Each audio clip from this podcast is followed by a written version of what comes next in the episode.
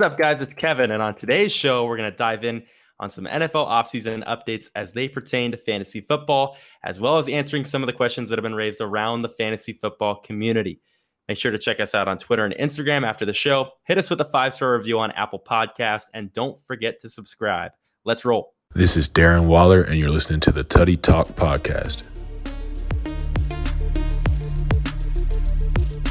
Streaming from beautiful Portland, Oregon, for all things fantasy football.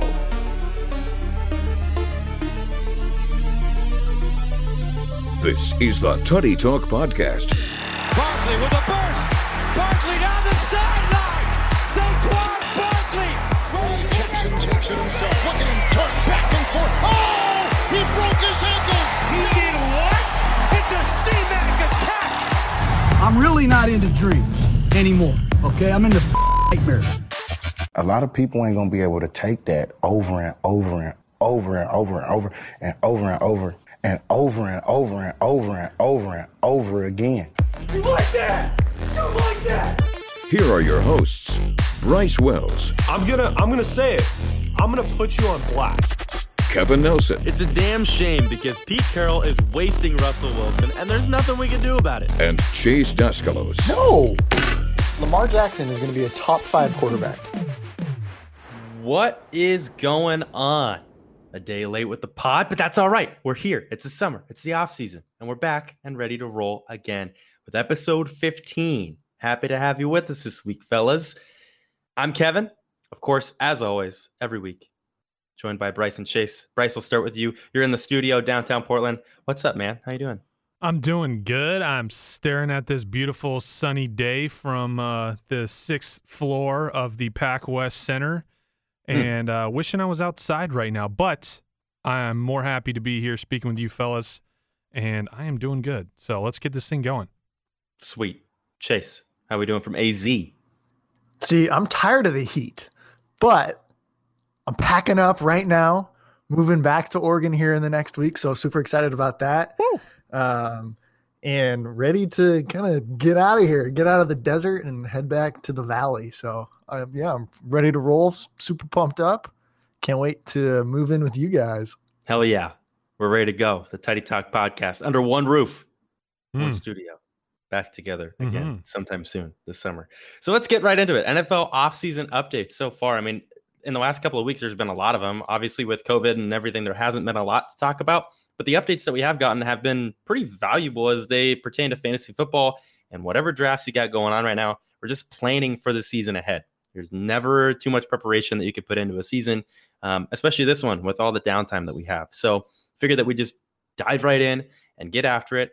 Up first from Pittsburgh, Diontae Johnson told reporters this week that he sustained a groin injury in week two of last year. Now, given the production that we saw, the lack of quarterback play that we saw, Diontae Johnson had a pretty damn good season for his first year, and he did it injured. Like Bryce, I know you're a Diontae stan and, and maybe a part of this hype train, not at the front of it, but definitely on it for Diontae this offseason fantasy. What has you excited about him going into year two? Yeah, so I mean, we can expect that there's got to be some sort of sophomore year jump here, right? You know, Big Ben's coming back, whether or not his arm stays together and- as well as his whole body, um, we can assume that Diontae Johnson takes a step forward in year two. But you know, you and I went back and forth about Diontae Johnson and James Washington this morning, and I think overall, I want to focus more on James Washington here. There's a lot of hype building behind the Diontae Johnson um, second year breakout. And I just want to clarify that when we look back to last year, we had a similar kind of argument about who's going to be the wide receiver two in Pittsburgh. And I think about the days when Donte Moncrief and James Washington were getting argued between fantasy analysts across the community about which one of these guys is going to turn out to be the wide receiver two. And I, if I'm if I'm incorrect, please say something. But I seem to remember people saying that Donte Moncrief was going to be the lead guy for that number two uh, wide receiver spot, and everyone disregarded James Washington. Now, last year, James Washington slightly outproduced Diontae Johnson, even though Diontae Johnson had the better finish. But now we're at this similar argument whether or not James Washington or Diontae Johnson now is going to be the wide receiver two on this team. Why is it that James Washington is in the back seat all the time on this team? I, I just feel like it comes down to one simple answer. He's just not good enough. And for Diontae Johnson to do what he did his first year, I think we need to reevaluate the situation again, similar to the Donte Moncrief and James Washington argument, and really uh, figure out which guy is going to be the num- the number two guy. And I I have to lean Diontae Johnson. Here's where I kind of get a little bit weirded out about this situation is the the bodies that they keep adding. You know, like they they drafted Chase Claypool, they added Eric Ebron, um, added another running back in the draft, uh, Anthony McFarland. Like they they they keep adding to the offense, right? And I know the quarterbacks sucked last year. I'm not banking on Big Ben staying healthy for all 16 games, so we can kind of throw that out the window. And Juju is still the number one. He played hurt last year too, and I know he missed some time. But do you really want to draft Diontae Johnson where he's being drafted right now, as opposed to where you could get James Washington, which is basically undrafted? I mean, you can, after all things considered, after your draft, if you're like, eh, I don't know about this guy, I took him where I took him, whatever, you could go pick up James Washington you can't do that with Diontae Johnson right now because of the hype that he's built.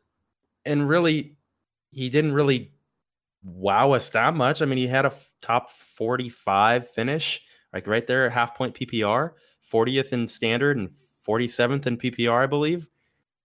Like, I'm just not head over heels for Diontae Johnson where he's going right now, as pertains to ADP, where I could just basically throw James Washington on my roster late and basically have the same opportunity, so to speak. Diontae Johnson finished second in receiving on the team, although he did have more catches and more touchdowns. But the leading receiver in total yards was James Washington last year.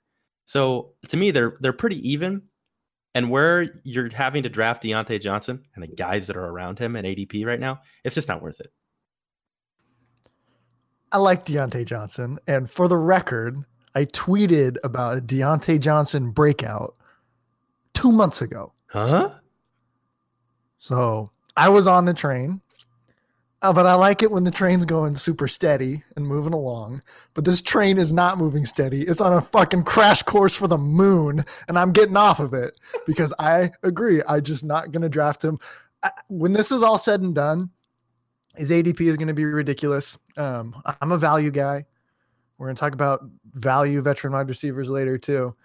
It's just I just can't. I just can't do it. We're going to be at the moon here in three days when everyone is on Diontae Johnson. I, I'll flip it to this: Christian Kirk or Diontae Johnson. They're back to back in ADP.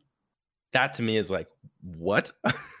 I you mean the rising star quarterback and and this guy in the slot all the time, or Big Ben and hopefully Diontae Johnson in a similar role? That's not even close for me. Yeah, I mean, I think the allure of Kyler Murray is is probably the side you're going to lean. Um, but we know Big Ben likes to air it out, and I don't think he's not the type of guy that's just going to throw fewer times just because he had a, a, a, surgery. Yeah, he just doesn't come off as that type of of player. Um, I just um, don't think he'll last. That's all. Yeah, and, and that is a, a major concern, and I think that's a concern for for everyone regarding uh, Big Ben. I think it's just so interesting that last year we have we have this argument about Donte Moncrief, and I'm assuming that his his ADP at the time was way lower than James Washington. We're we're gambling here, right? Um, I think when it comes to dynasty, we're probably going to want the younger guy, but at the same time, James Washington's only going into his third year, so it's not like he's old or anything. And, and, I see the the argument behind it. I just I like what I've seen from Diontae Johnson, especially in his first year, um, and the fact that he was able to do what he did with the situation is is something that I I, I just feel like I'm okay with gambling on when it comes to the 2020 season and the fact that he kind of took that role and, and ran not ran away with it, but if you're going to be part of the red zone offense and be one of the top targets because Juju's out and you had to fill that role as a rookie, you know, he's the wide receiver one slash two along with James Washington um, in his first year and he wasn't able to crumble. That's impressive to me. And, and the hernia injury on top of that, it, it's, it's, it's impressive. I, I, I just have to um, roll the dice on one and I want to lean Diontae Johnson we'll let the the listener at home make the decision on ADP. But the, the choice is yours. You ride with Bryce and the hype, or save it for another player. Let's move on. Spend way too much time on Diontae Johnson. The guy went to fucking Toledo. Okay, Redskins offensive coordinator Scott Turner said he's going to have to get the ball to Antonio Gibson creatively with J.D. McKissic and Steven Sims.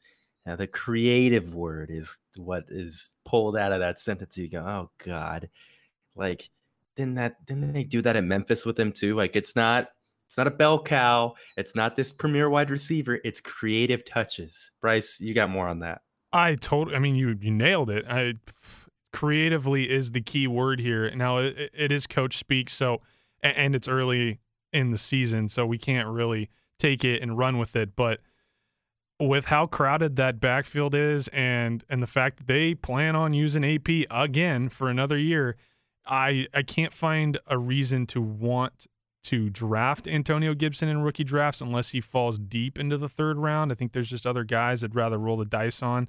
And um, yeah, anytime you hear a coach use that word, it's just it's clear as day that they can't make him a feature player and that they're going to try to use him in, in many different ways. Now that can come off as a good thing at times, but I think in this situation in Washington uh, this is a bad sign already for Antonio Gibson if you're looking for immediate production in year one.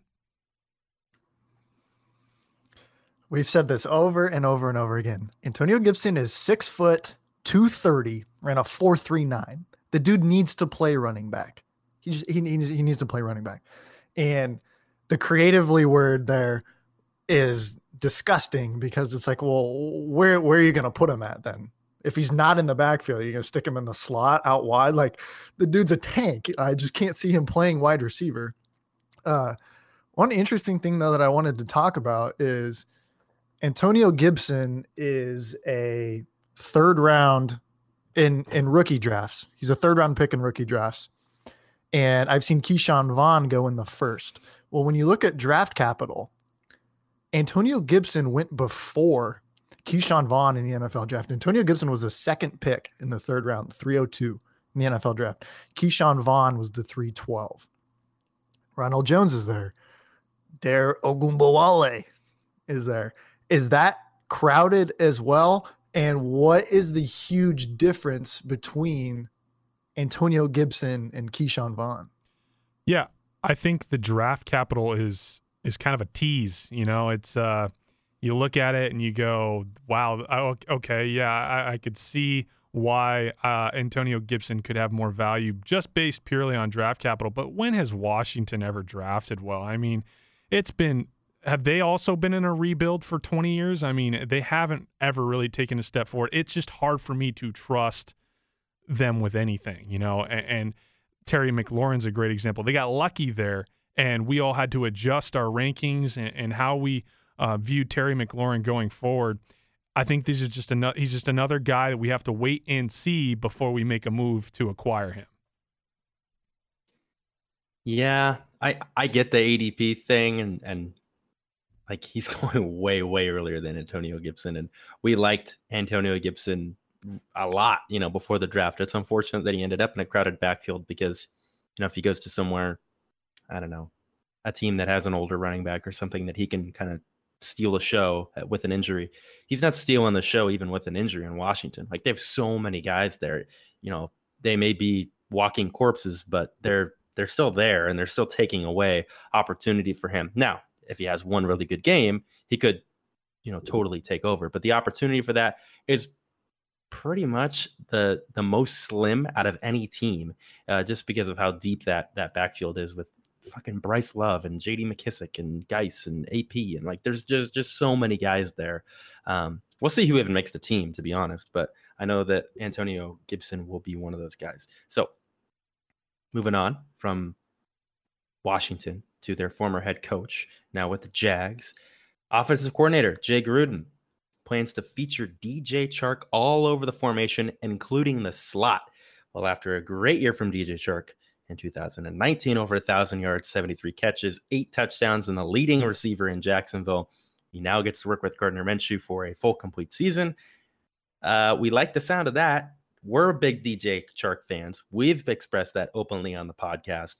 Bryce, like what's not to like about DJ Chark and why isn't his hype train maybe going a little bit faster than our buddy Diontae Johnson? Well, I, you know, I, from an outsider's perspective, I watched you guys um, co-draft some best ball teams this last weekend, and I noticed that DJ Chark was on your rosters, and I'm just kind of surprised that he's going later than he is, or um, not, yeah, I guess later than he is, and he's a guy that literally can be in your wide receiver one spot on your rosters, and you can wait to pick him up after drafting three stud running backs and have him be your number one. It's it's honestly that simple, and you guys did it in both of those best ball drafts. So to me, you know, it with the Minshew train kind of catching some steam here too. I'm trying to acquire Minshew.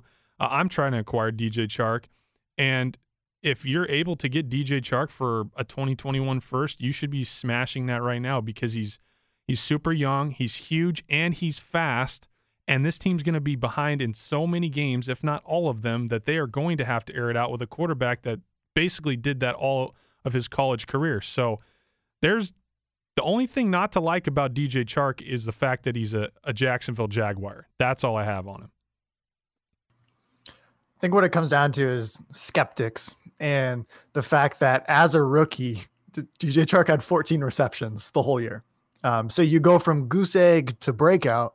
And I think people just want to see, they haven't bought in yet. They want to see one more year. They need to, before they sp- spend a 2020 first on this guy. And it's going to be too late because he's going to do it again.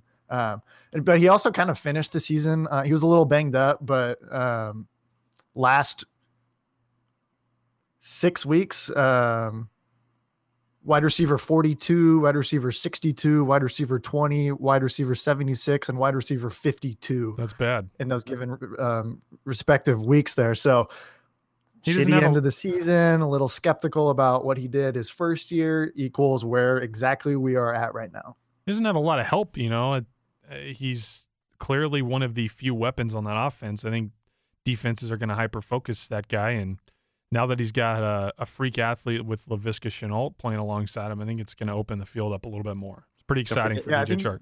Factor in the capital that they put in Shenault too is like the 208 or the 210 Mm-hmm. um, in the NFL draft. So decent capital. There was rumors of them spending the their first round pick on receiver, getting Jeudy or or Lamb. So Should be interesting. Don't forget Dede Westbrook there as well. And congratulations to uh, DJ Chark. Got engaged last week as well uh, to his longtime girlfriend. So way to go. Congrats, buddy. DJ Chark. Um, moving on to Chicago. The Bears head coach Matt Nagy said both Nick Foles and Mitch Trubisky will play with the starters during the preseason. I mean, we kind of envisioned that. They just finally came out publicly said that. It's going to be a quarterback competition there. It's the survival of the fittest. It's the survival of who's not as shitty as the other one in a lot of ways. We've seen some great things from Nick Foles in the past. We've also seen some bits of magic from Mitch Trubisky. But in the end, who's going to be the starter, Bryce?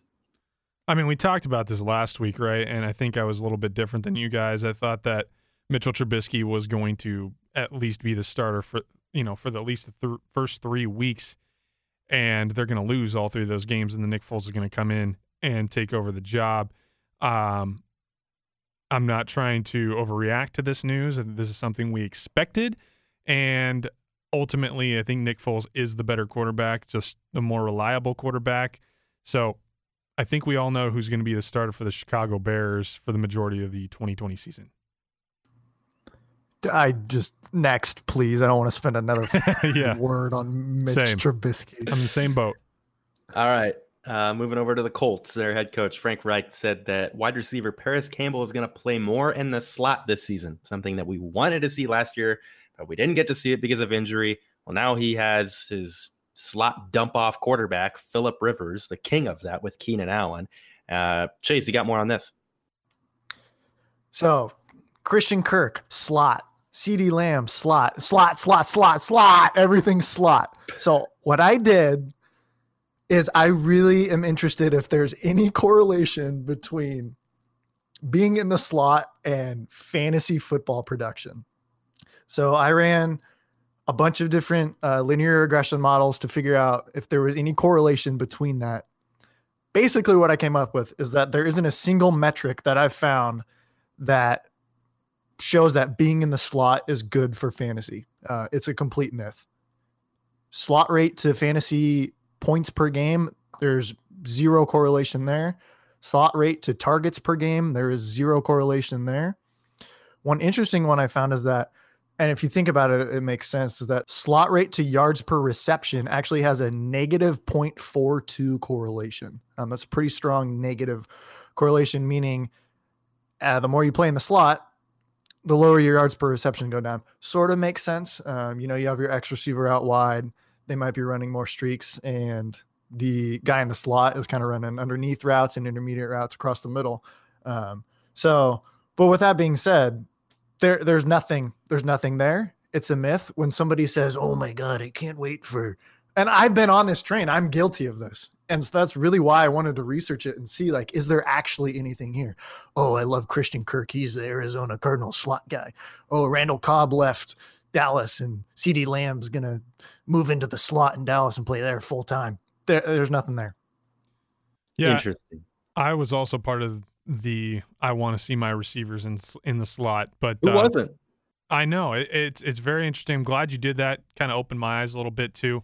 Um, I think we need to go back to Parris Campbell here because I think this is the guy that is being out of all the second year receivers. I want to say is the most slept on because of the fact that Michael Pittman is now in this offense and that Parris Campbell did nothing his first year. Well, yeah, he didn't do anything his first year because he was hurt the entire year.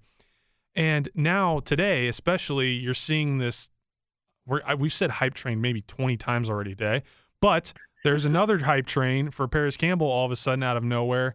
And I've been on this train since the day I drafted him. And maybe I'm trying to talk myself into him acquiring the value that I drafted him at last year, which was in the middle of the first round because I thought he was going to play with Andrew fucking Luck, and he was a second round pick. So all all the signs pointed to Parris Campbell being this beast of a receiver um, for years to come, and now Andrew Luck's gone, and and we've got Michael Pittman in, and it's like that everyone's completely forgotten about Parris Campbell, who was a dominant player at Ohio State who had to play behind guys like Michael Thomas and Curtis Samuel the entire time that he was there until his senior year, which is why he didn't have this massive resume of college production. He, those guys are talented receivers. There was no way for him to find a way in there, especially in college. They just don't. They're going to play. There's almost a little bit of seniority playing here. I'm not saying that that's the case for every team, but Parris Campbell is competing with Michael Pittman, who has kind of a similar um, college production resume where they only really did something their their last season at their school. But Parris Campbell is is really young too, so don't forget about this man. You can get him super late in all your drafts. No one's gonna remember this guy um, from last year because he didn't play. I think it's an easy pick if you're if you're trying to uh, you know hit it on a on a big time dart throw. Um, that's my guy. You know, I, have always liked Parris Campbell, so go out and draft him.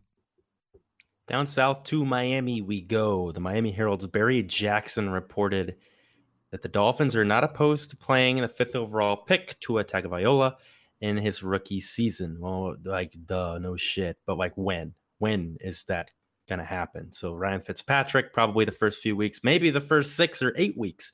Uh, Tua's said to be looking pretty healthy, looking strong, ready to go. He did his pro day that was, you know, all videotaped and and sent in. Looked like it was filmed with a fucking pop tart. So thanks Tua. Uh, but it, he looked good, and a lot of people were like, "Hey, that that's Russell Wilson, lefty," and how he looked at his pro day. But uh, Chase, your thoughts on that? I have a question for you guys. Yeah. We like Miami as a little bit of a sleeper mm. um, in the AFC. Maybe they can make a little run. with Fitzpatrick at quarterback and Miami, say Miami starts hot, they make a little surge. Could you see that holding off Tua coming into the lineup? Ryan Fitzpatrick, they're in contention in the in the AFC in their division in the AFC East. Not necessarily in the AFC in general, but they go four and oh, two to start.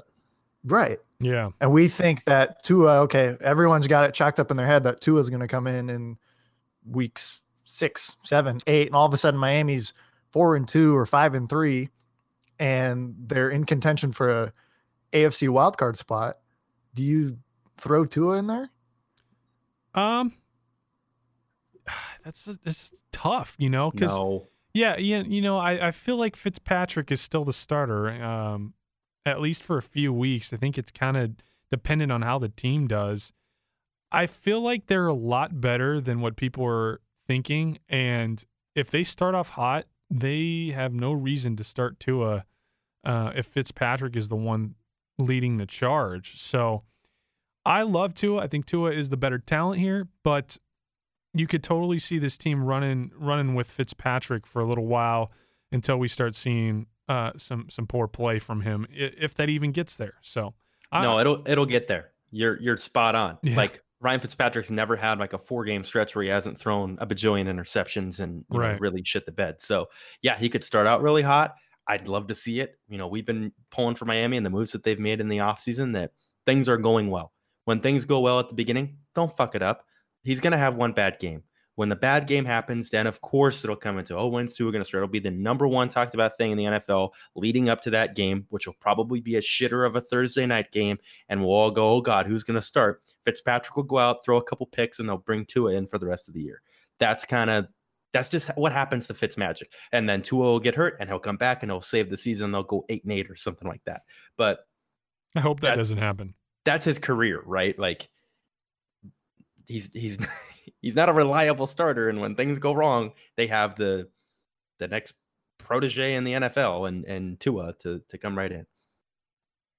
All right, moving on.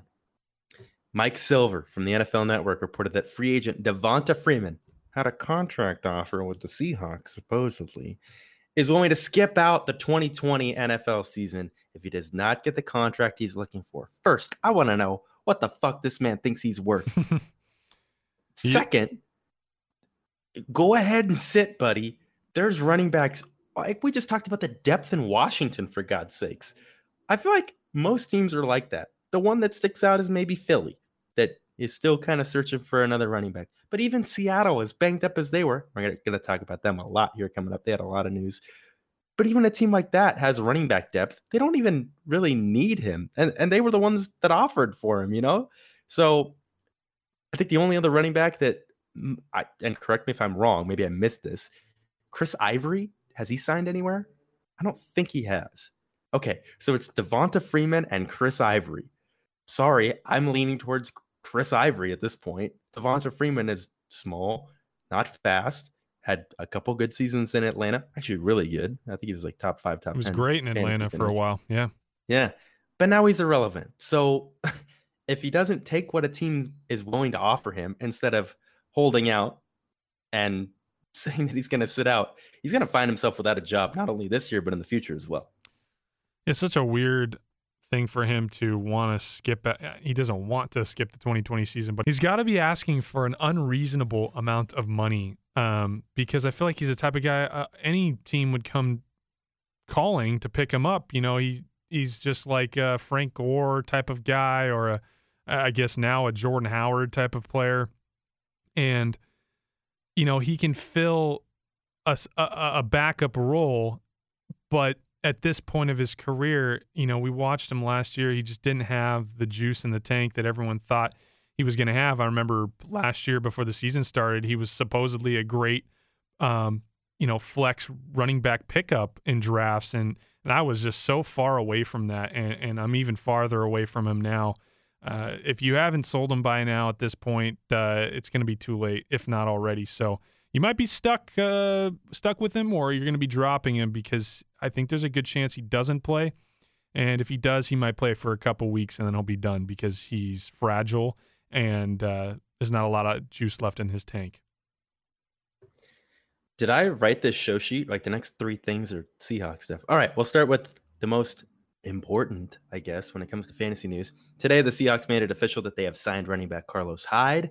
But NFL Network's Mike Silver reports that he's been recovering from surgery to repair a torn labrum. Um, from a football perspective of adding running backs to this team that rolled out retired Marshawn Lynch, I like this. I think it's a little too late in Carlos Hyde's career to be picking him up. I wanted him when he was at San Francisco, and there were the rumors there, and then he went to Cleveland and now Houston, and all the movement that he's had in his career. I wanted him before all that, when Marshawn Lynch first got injured in Seattle. Uh, fantasy, don't please, please don't do it. Don't do it, Tony. Don't draft Carlos Hyde anywhere. Don't pick him up. He's not worth it. He's going to get one touchdown early in the season and everybody's going to freak out, but don't do it. That's my take. But Bryce, you put this on here for a reason. What do you got? I think Seattle thinks that, um, you know, maybe if they add enough broken down running backs that uh, they'll be able to squeeze through their, themselves through the season. I, I, he's not after last year. Shit. I know, and I think it's it's weird that they go out and add another guy just coming off of surgery. I don't I don't I don't get it. I, I really don't know what they Seattle is so weird with running backs right now and Chris Carson once again looking to be the starting running back um, at this point. I feel like he's got to be worth taking a shot at in fantasy football, but uh, I don't love doing it. The uh, there's no other there's nothing else to say here, right? Like Carlos Hyde's not going to probably be worthy enough in your lineup uh, production wise. So I, I, don't care about this headline, but um, you know we have to talk about it because he, he's a noteworthy player at the very least. Moving on, Chris Carson. Uh, he's going to be the starting running back. I mean, they that's really all there is to it. Yeah. Times reported that um, they want him to be their primary guy. We don't see any real change in that. I think the only thing that um, really had any impact on this uh, and especially the signing, is Rashad Penny not recovering as well as they had hoped he would, and, and having him ready at the start of the season. There's a world where Carlos Hyde is signed. Did sign for four million dollars, which is a pretty significant hit on the cap, especially with Clowney still a free agent. But anyway, Penny's not ready to go. Carlos Hyde's there on the team for the first handful of weeks, and then you know to make you know a move roster wise, they they end up cutting him to get some of that money back. But Carson's still the guy in Seattle, so you Carson stands. Go ahead and pick him in the third or fourth round. Good God. Okay, uh, still in Seattle. ESPN 710 Seattle's John Clayton reports that Russell Wilson would love for the Seahawks to sign free agent wide receiver and leading diva Antonio Brown.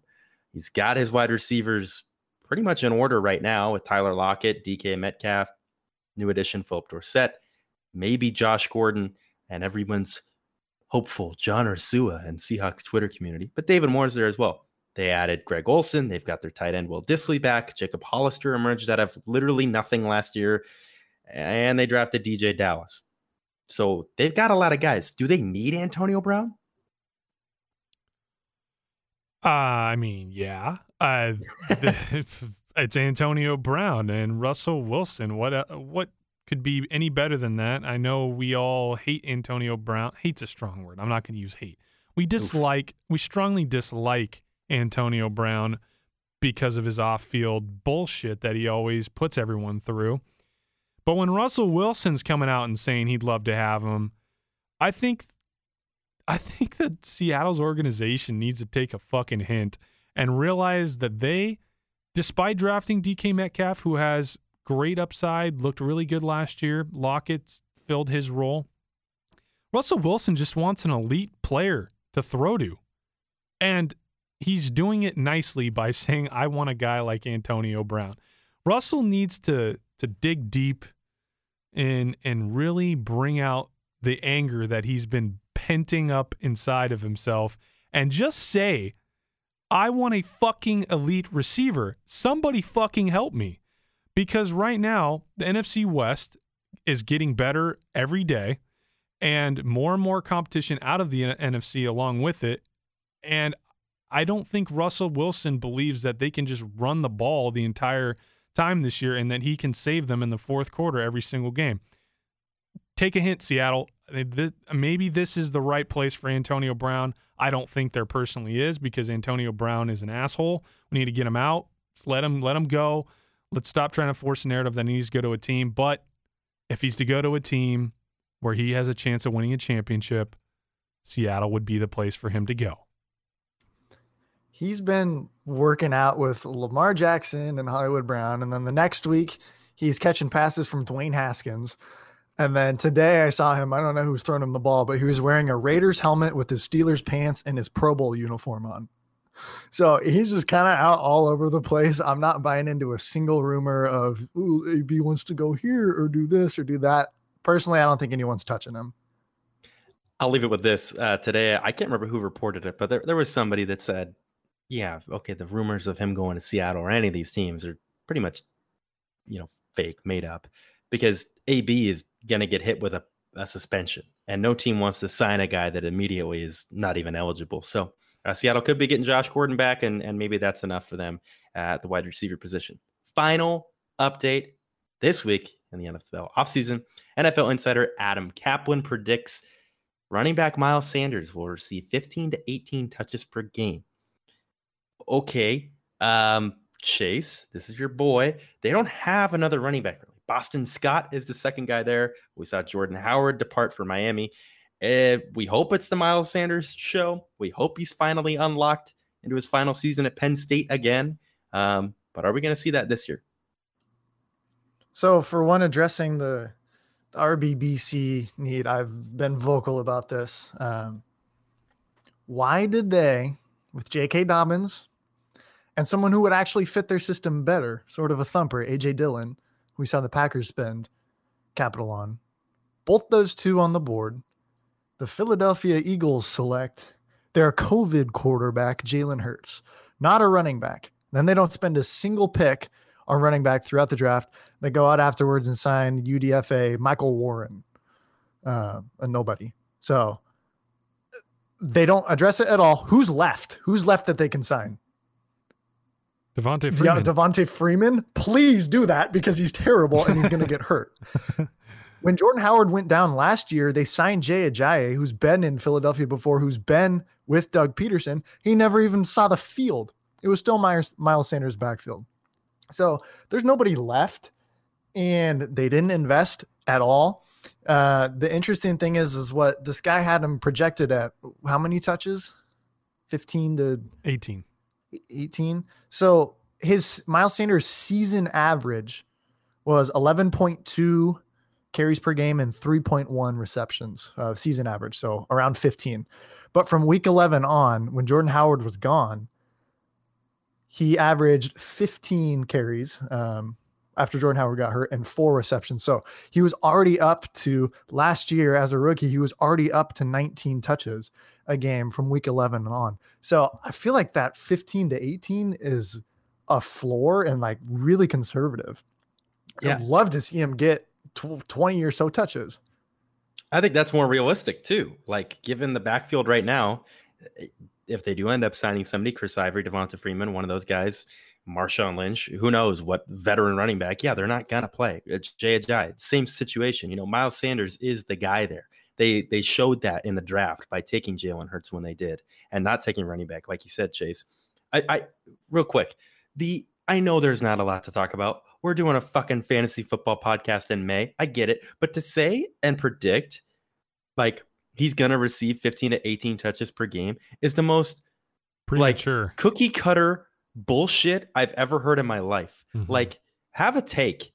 Say he's going to have 20 to 25. Uh, be be realistic in this. Like saying what he did last year for a rookie running back that we we saw probably should have had more touches based on Carson Wentz not being able to hit him out of the backfield just blows my mind of like how can you not see this guy being a really relevant fantasy player and getting way more touches than the super conservative floor of 15 to 18 it's pretty bad too as like an insider uh looking at the number. His projection is what he did last year. Like are you are you not gonna after what they've done in the draft and well they're interested in carlos hyde didn't didn't sign him all this haven't haven't picked anyone up you're not gonna project his workload to increase it's blows me away That's it. Those are the updates for the week.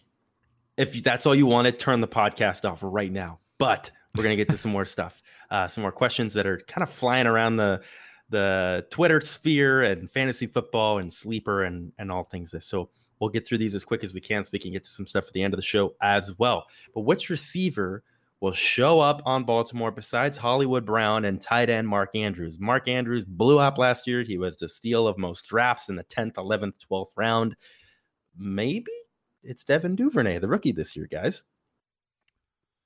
Yeah, I, I I've been trying to figure out which guy is going is going to step up on this offense in the passing game. And for whatever reason, I'm just not on the I just don't believe in Miles Boykin. And maybe I should. Maybe um maybe there's more reasons to like him, but I feel like Devin Duvernay should be the guy to gamble on with how he's going.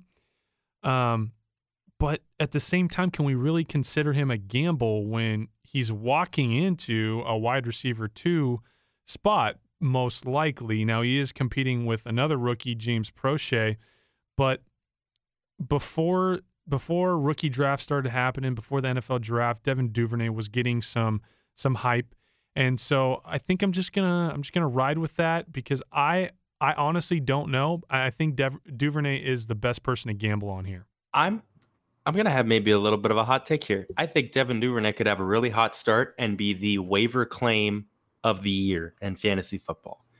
Like he's not an ADP guy at all. He, he's not in the top 250 from four for four ADP, which Chase exposed us has been super, super accurate and and pretty reliable sources. 4for4.com uh, for that. But I could just see Devin Duvernay having a couple of huge weeks to start the season as a wide receiver too that nobody really knows about. You know, he's really fast, uh, great at Texas, and could jump right into this offense where he's competing with Willie Snead, who hasn't done much of anything in Baltimore. And you could have a, a pretty reliable, I guess, reliable spot start flex guy every now and then uh, in Devin Duvernay looking down the stretch of your season. He's very, very Terry McLaurin to me. Uh, 5'10, 200, pretty similar build, 4 3 guy, third round draft pick, going undrafted or in the fourth round of your rookie drafts. And the situation not that Baltimore's bad. It's just that they're literally number one in the NFL in run plays per game and they don't throw that much. But it's just all like all so similar to Terry McLaurin. And I feel like come September or October, when you're looking back on it, you're going to be like, how did this guy go undrafted? How did nobody spend a, a third round pick on him? I think in our Buffalo Dip League draft, I think he went in the fourth round, didn't he? Yes, mm-hmm. fourth round. Yeah. So and that was like our supplemental pick. Uh, you couldn't trade that. You're guaranteed to have a fourth round pick. So, but the guy that I kind of want to shit on here is Miles Boykin because he's the other obvious, like, oh, well, what about Miles Boykin? Well, in also doing research in slot rate, um, I wanted to look at wide receiver athleticism compared to how they produce on the football field and if athleticism matters, if their 40 time matters, if their vertical matters, all that jazz, basically everything that they do at the combine. Does any of that matter? And what I came up with is no, it doesn't. What's more predictive for wide receivers is if you were actually good in college, then you have a good, a better chance of being good in the NFL. Um, the correlation between fantasy points per game and wide receiver athleticism scores was 0.16. I mean, that's barely, that's nothing. Um, and then breakout age compared to breakout age was actually 0.32 correlation. So double the likelihood of you being good and producing fantasy points if you're good at football. Miles Boykin, if you look at his metrics, screaming off the charts 89th percentile 40 yard dash, 98th percentile speed score, 99th percentile burst, 90th percentile agility score, 99th percentile catch radius. Well, why wasn't he good then? Because he had a 19th percentile breakout age and he's never been good at football. Oof. Moving right into DK Metcalf, who I'm for a lot of his college time was facing injury. And is he actually good at football? He's a physical freak. We got it listed here. Why is DK Metcalf the ultimate buy and dynasty for the 2020 season? Well, Seattle, they don't throw the ball much. Well, you know, Tyler Lockett's there. They're trying to add Antonio Brown. Bryce, you had this on the show sheet. I want to start with you on this one. Uh, why do you got DK as this ultimate buy for Dynasty? So DK is one of the few freaky athletic players attached to a top quarterback in the league. That's pretty much all you need to say. He had a Mhm. dominant first season. I think he's got to be the future of Seattle um, and Russell Wilson. Anybody attached to Russell Wilson is going to be successful. And DK doing what he did his first season, the fact that Russell's going to keep playing and that he doesn't ever really get injured, there is no reason why you shouldn't go out and get DK Metcalf. At worst, he's the wide receiver too. And I have no doubt in my mind that Russell Wilson can support two receivers on the team. He did it last year. Um, and it's only going to get better for DK going forward as he develops as a as an elite receiver.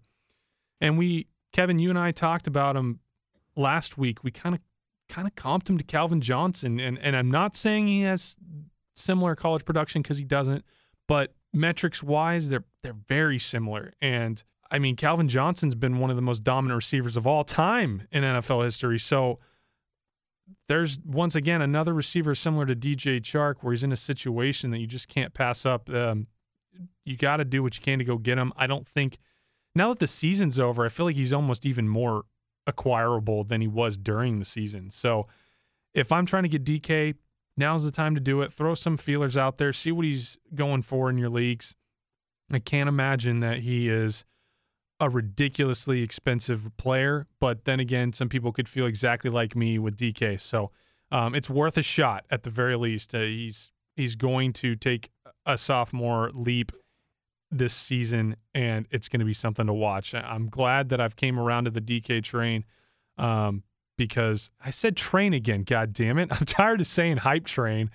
I need to stop that. I'll say this about DK. He left the season kind of the opposite of what DJ Chark left the season with. So DJ Chark, kind of a bad taste in your mouth. He's injured and, and not playing well and, and not really getting the fantasy production that you would love to see.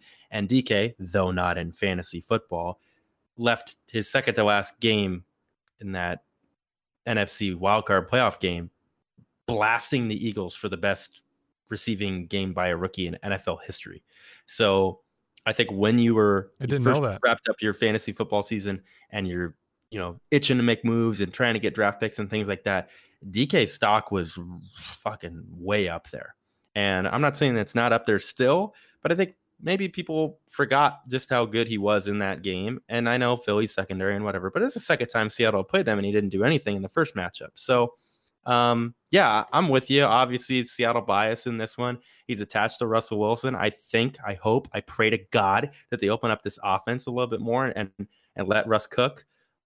Um, if they don't, you know, then you're kind of stuck with the number two in a run first offense. So that's the devil's advocate. But but Chase, you said athleticism doesn't matter, and DK Metcalf is an athletic freak. Yeah. Well, 71st percentile breakout age. Like I said, that's more predictive. And I'm not saying that it's bad to be athletic. It is just more predictive to be good at football, like DK Metcalf has 71st percentile breakout age. And we've seen it for a year already in the NFL. He already did it. He's good. Don't give me this Miles Boykin to DK Metcalf athleticism shit. We've talked a ton about the rookies. We've, I mean, so much. We have to. There's nothing else going on. There's no camp. There's no. We see these workouts of AB and his fucking old gear, and we're getting excited about that. But speaking of old receivers, why aren't these older veteran receivers happen to be pretty damn good at football still and really reliable when it comes to fantasy football? Just another book on the shelf, just thrown away. Garbage. I want the young guy. I want the rookie that maybe hasn't even done anything. I'm not talking about the guy last year and DK that broke out or AJ Brown that broke out, but kind of those middle round wide receivers that it's like a lot of people feel like they're stuck with. Instead, they should maybe feel the opposite after going RB heavy early in a draft. And Chase, we've really been diving in on this lately off the pod, but I want you to have your time to go in on these older wide receivers on the pod. Mm, okay, so I have five veteran go tos that I've done three uh, dynasty startup drafts within the last week. Um, best balls with Kevin, so I've been drafting a lot. Five guys, dynasty and seasonal: Adam Thielen, Keenan Allen, Robert Woods, DeVante Parker, and Julian Edelman. And when you dive into their ADP and look at the running backs that are going around them, similar ADPs, you're going to be disgusted with yourself if you were to ever draft Devin Singletary, James Conner, Raheem Mostert, Damien Williams, Kareem Hunt, and Phillip Lindsay are all in that player pool of ADP around Adam Thielen, Keenan Allen, Robert Woods, DeVante Parker, and Julian Edelman. I can list all of their fantasy points per game if you want me to, but I'm not going to do that. I'll just give you the first one, just a little little little taste of this. Adam Thielen is going overall ADP 42, and Devin Singletary is going overall ADP 46. Wide receiver to running back. In 2019, Adam Thielen averaged 19.1 fantasy points per game, and Devin Singletary averaged 12.3. We have a seven point difference if you're going to take a running back there. Not to mention, of those running backs that I that I said, Devin Singletary, James Conner, Damien Williams, and Phillip Lindsay all have more competition in 2020 than they did in 2019. And I would project every single one of their fantasy points per game to go down. What happened to Thielen? He got a little banged up, but guess who's gone? Stefon Diggs. What happened to Robert Woods? We know the touchdown regression. Brandin Cooks is gone. It's just um, DeVante Parker. Miami literally didn't add anyone. Julian Edelman. Oh my God, Tom Brady's gone. No, Tom Brady was terrible. Julian Edelman's average depth of target is like 80th in the NFL. He doesn't run deep. It's like Jarrett Stidham can throw him the ball. He was like number three, number three in the NFL in targets. Those aren't going anywhere. Who's stealing those from him? N'Keal Harry, Mohamed Sanu, like Julian Edelman at 97th overall or Phillip Lindsay at 96. Get out of here. It's absurd. The point of all this is draft running back early. Just get it done. Get it over with. I got one quick thing to add to um, when it comes to veteran receivers and in dynasty especially. It always feels like there's two options. You either rebuild or you go for it, and you should always go for it. But but a lot of people want to rebuild and, and do it through the draft. Blah blah blah.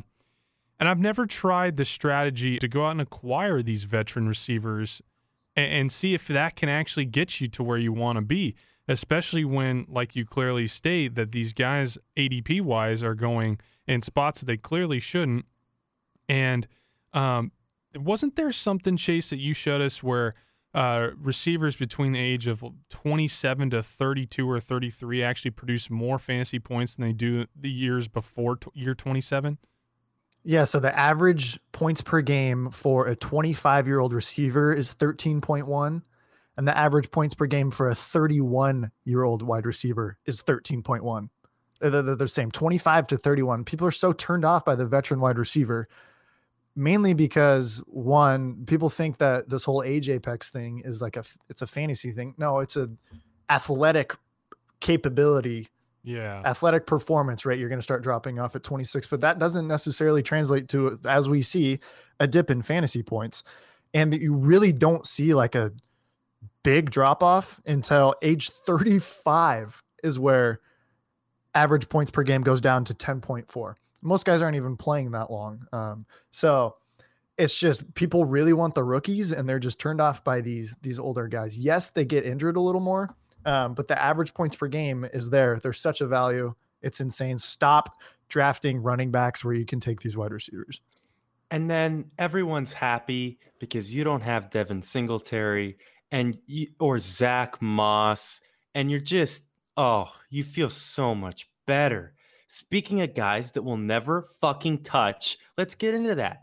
Let's get into guys that we we have to have in drafts and guys that we will never ever physically be capable of drafting. Bryce, get yours written down here. Let's start with you. Uh, at the top of your list, I don't know if this is a guy that you would love to have or a guy that you would hate to have, but I, I want to start with you first. Yeah, so I'm going to start with the guys that I have to have for Mm. the 2020 season. And I took a quarterback, a running back, a wide receiver, and a tight end based on ADP and why I wanted those players. Kirk Cousins, who I have not been an advocate of supporting in fantasy football, has to be my my quarterback that I have to acquire.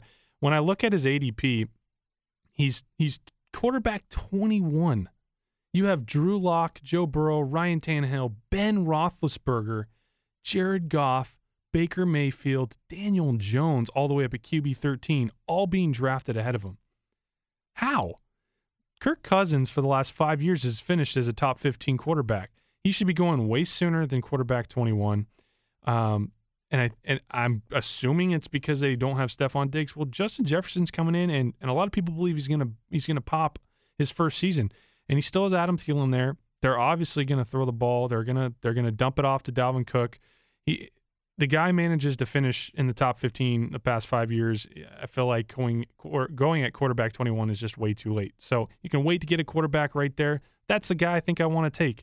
Um, we go to running back Matt Breida, RB 40. Now this one's going to be an unpopular one because Jordan Howard's in Miami, appearing to be the featured running back, but Matt Breida is at 40, and I personally think that Matt Breida is a better running back than Jordan Howard.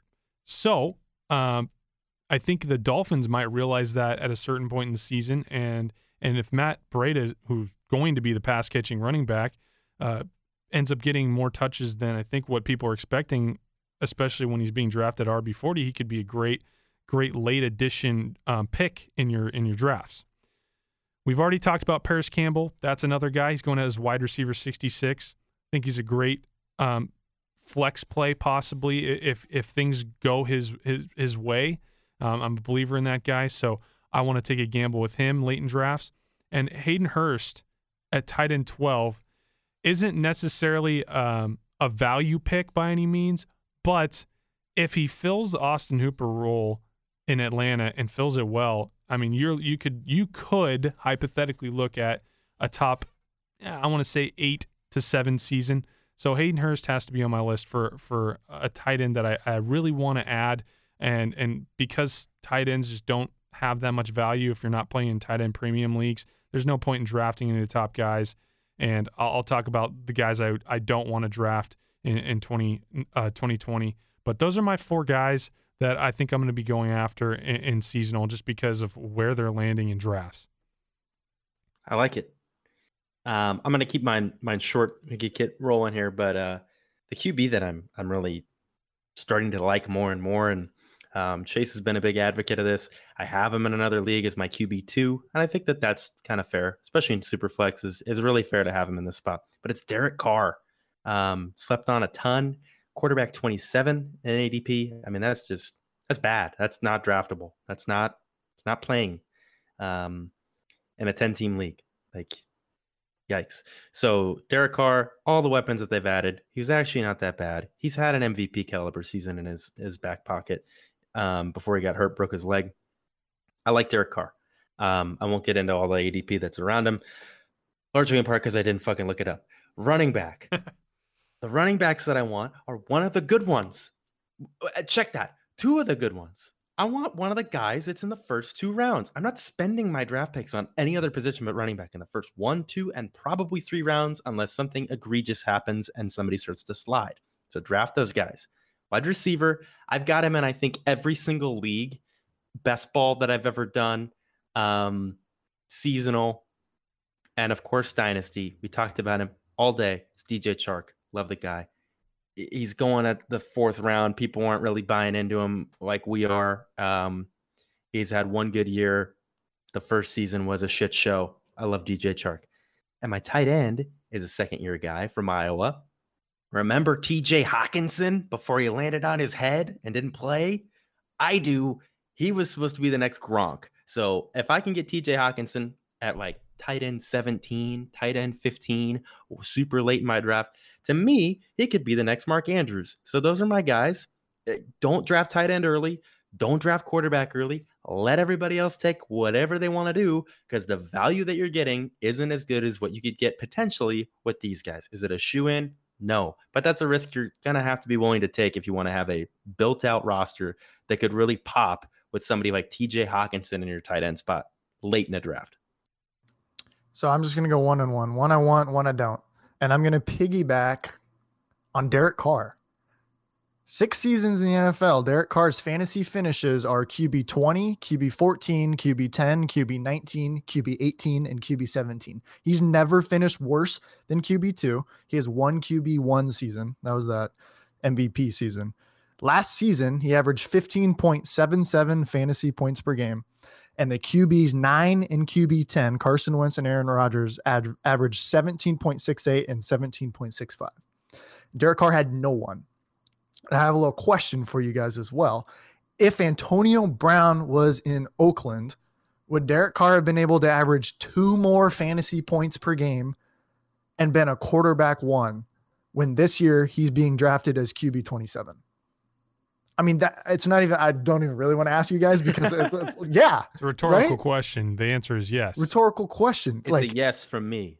AB's probably getting that guy two more fantasy points per game. He's quarterback one in fantasy. Everyone's shitting on him.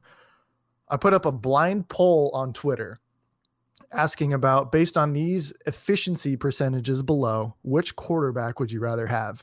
And I was comparing uh, passer rating, true completion percentage, play action completion percentage, deep ball completion percentage, pressured completion percentage, clean pocket completion percentage, all the metrics for a quarterback throwing the ball.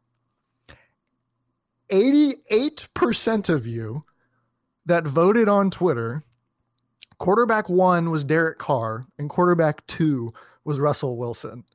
88% of you said, based on these quarterback efficiency numbers, you would rather have Derek Carr. I am not saying that Derek Carr is better than Russell Wilson. Derek Carr is not better than Russell Wilson. Derek Carr hasn't won a Super Bowl. Derek Carr is a worse quarterback in every single way than Russell Wilson. Fantasy, real life, um, rushing abilities, everything. My point is Derek Carr at QB 27, who's never finished that low in his life, has no weapons until now they've added Henry Ruggs. We've gone over this over and over and over again. That I don't want him as my QB1, sure. But that floor of always finishing as a QB two. If you get him as your QB two or third quarterback in a in a two quarter in a yeah in a two quarterback league, you're living like it's it's crazy. So Derek Carr, my avoid though is in the backfield, and it is Nick Chubb. I'm not touching Dick Chubb. I'm just not going to do it. And here's why. Before Kareem Hunt came off suspension in week 10, Nick Chubb averaged 19 fantasy points per game. Whoa after Kareem Hunt, who now has a second round tender on him, by the way. Browns love him.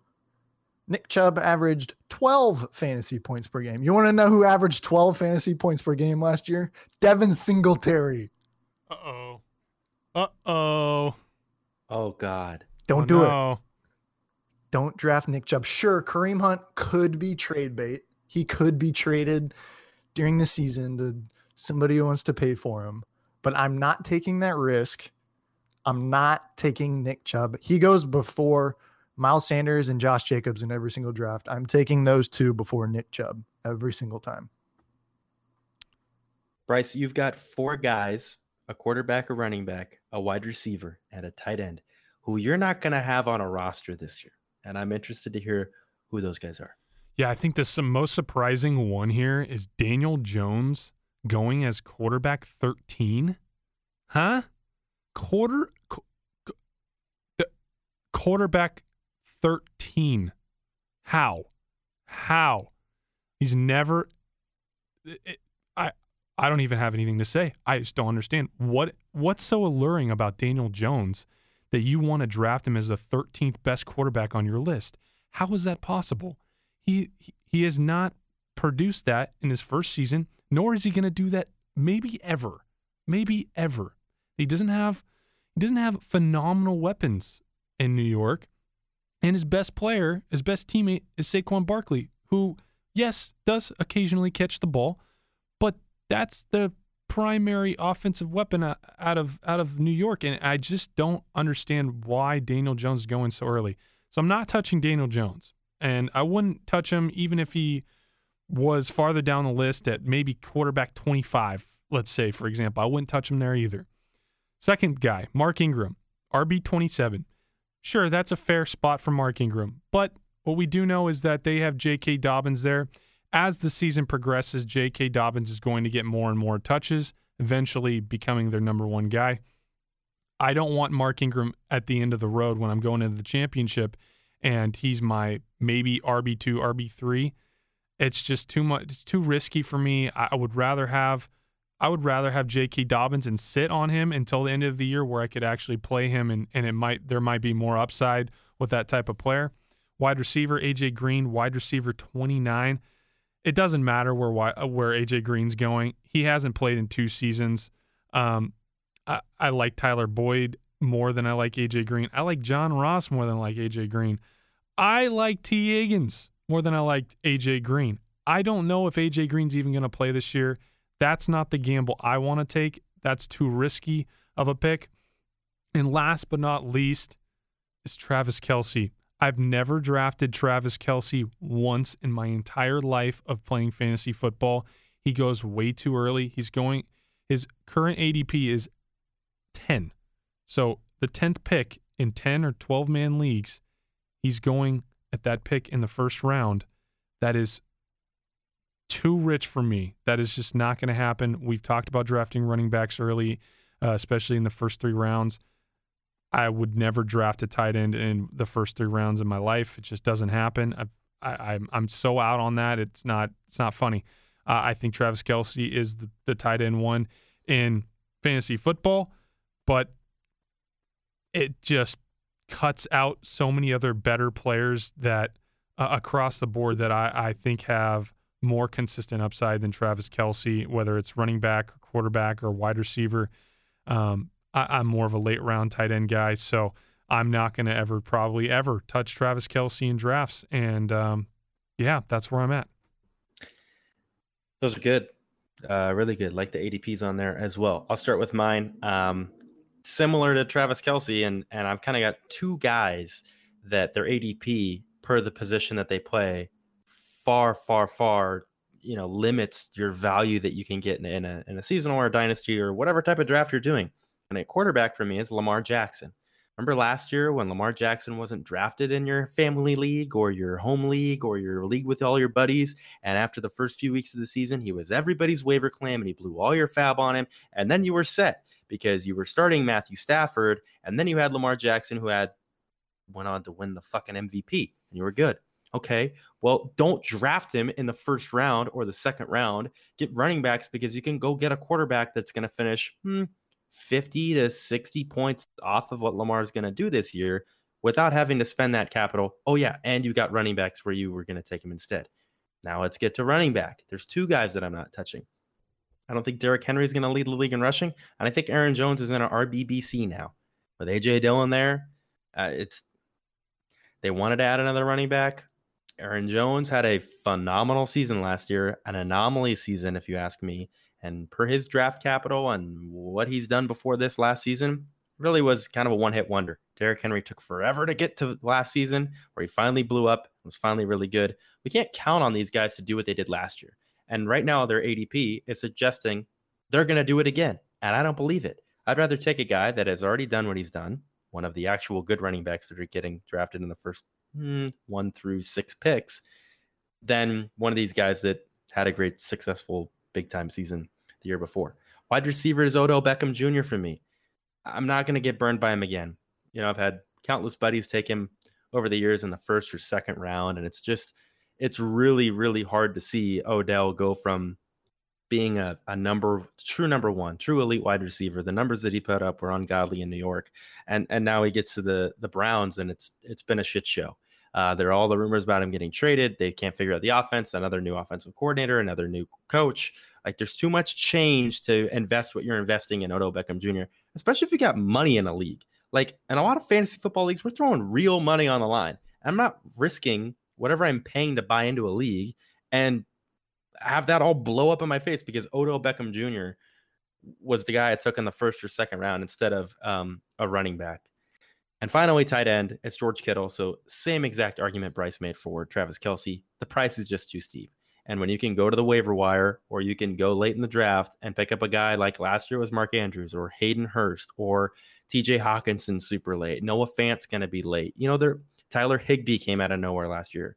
Will Dissly. I mean, there's so many tight ends that over the year, over the course of a season, are going to be available for you to pick up either off a waiver wire or super late in a draft to where you don't need to spend your your number one pick, your first or second pick on tight end. So if you want to contend for a playoff spot, go ahead, take a tight end. I'd love to see it. If you want to win your league, wait on tight end, wait on quarterback. It, it's not that hard. Once you figure out the system of fantasy football, it's all up to luck, uh, certainly. Not saying that this model is going to win you your league, but you know, we've kind of proven it looking at how deep the rosters have been in these best ball drafts and chase and all your dynasty drafts that you've done up out of nowhere. Like you've got the deepest team because you wait on positions that don't have as much value as others. Like it, it just doesn't make sense to me to take those those positions that early. To wrap up the show, Chase has got a little bit of uh, stuff about his regression models that he's been building, and he's been peppering our group chat with this and wants to get it out on the pod, and it gets fucking awesome. So Chase, take it away with some of this stuff. Yeah, so I've been talking about these linear regression models quite a bit on this episode. If you don't know what they are, it helps a lot to be able to see it. So what we're planning on doing is we're going to release them, reveal them on Instagram. So if you're not following us on Instagram yet, at Tutty Talk, go hit us up on Instagram. We're going to be posting these. We want to well, oh, I want to know do you guys like this? Do you not? Give us some feedback. Is this helpful? Because we all think it's super cool, super nerdy, but it really helps to be able to have that graph sitting in front of you and seeing actually what I'm talking about in front of your eyes. Love it. Bryce, again, anything else before we call it a night? No, I'm all good over here. That's it. That is the show.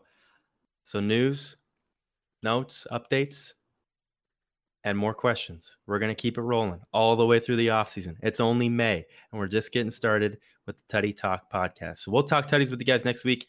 Uh, go ahead and follow us on Instagram, Twitter, as Chase said. Don't forget to go over to Apple Podcasts and listen to it over there. We'd prefer that. Smash that subscribe button. Give us a five star review. And yeah, we'll talk Tutties with you next week.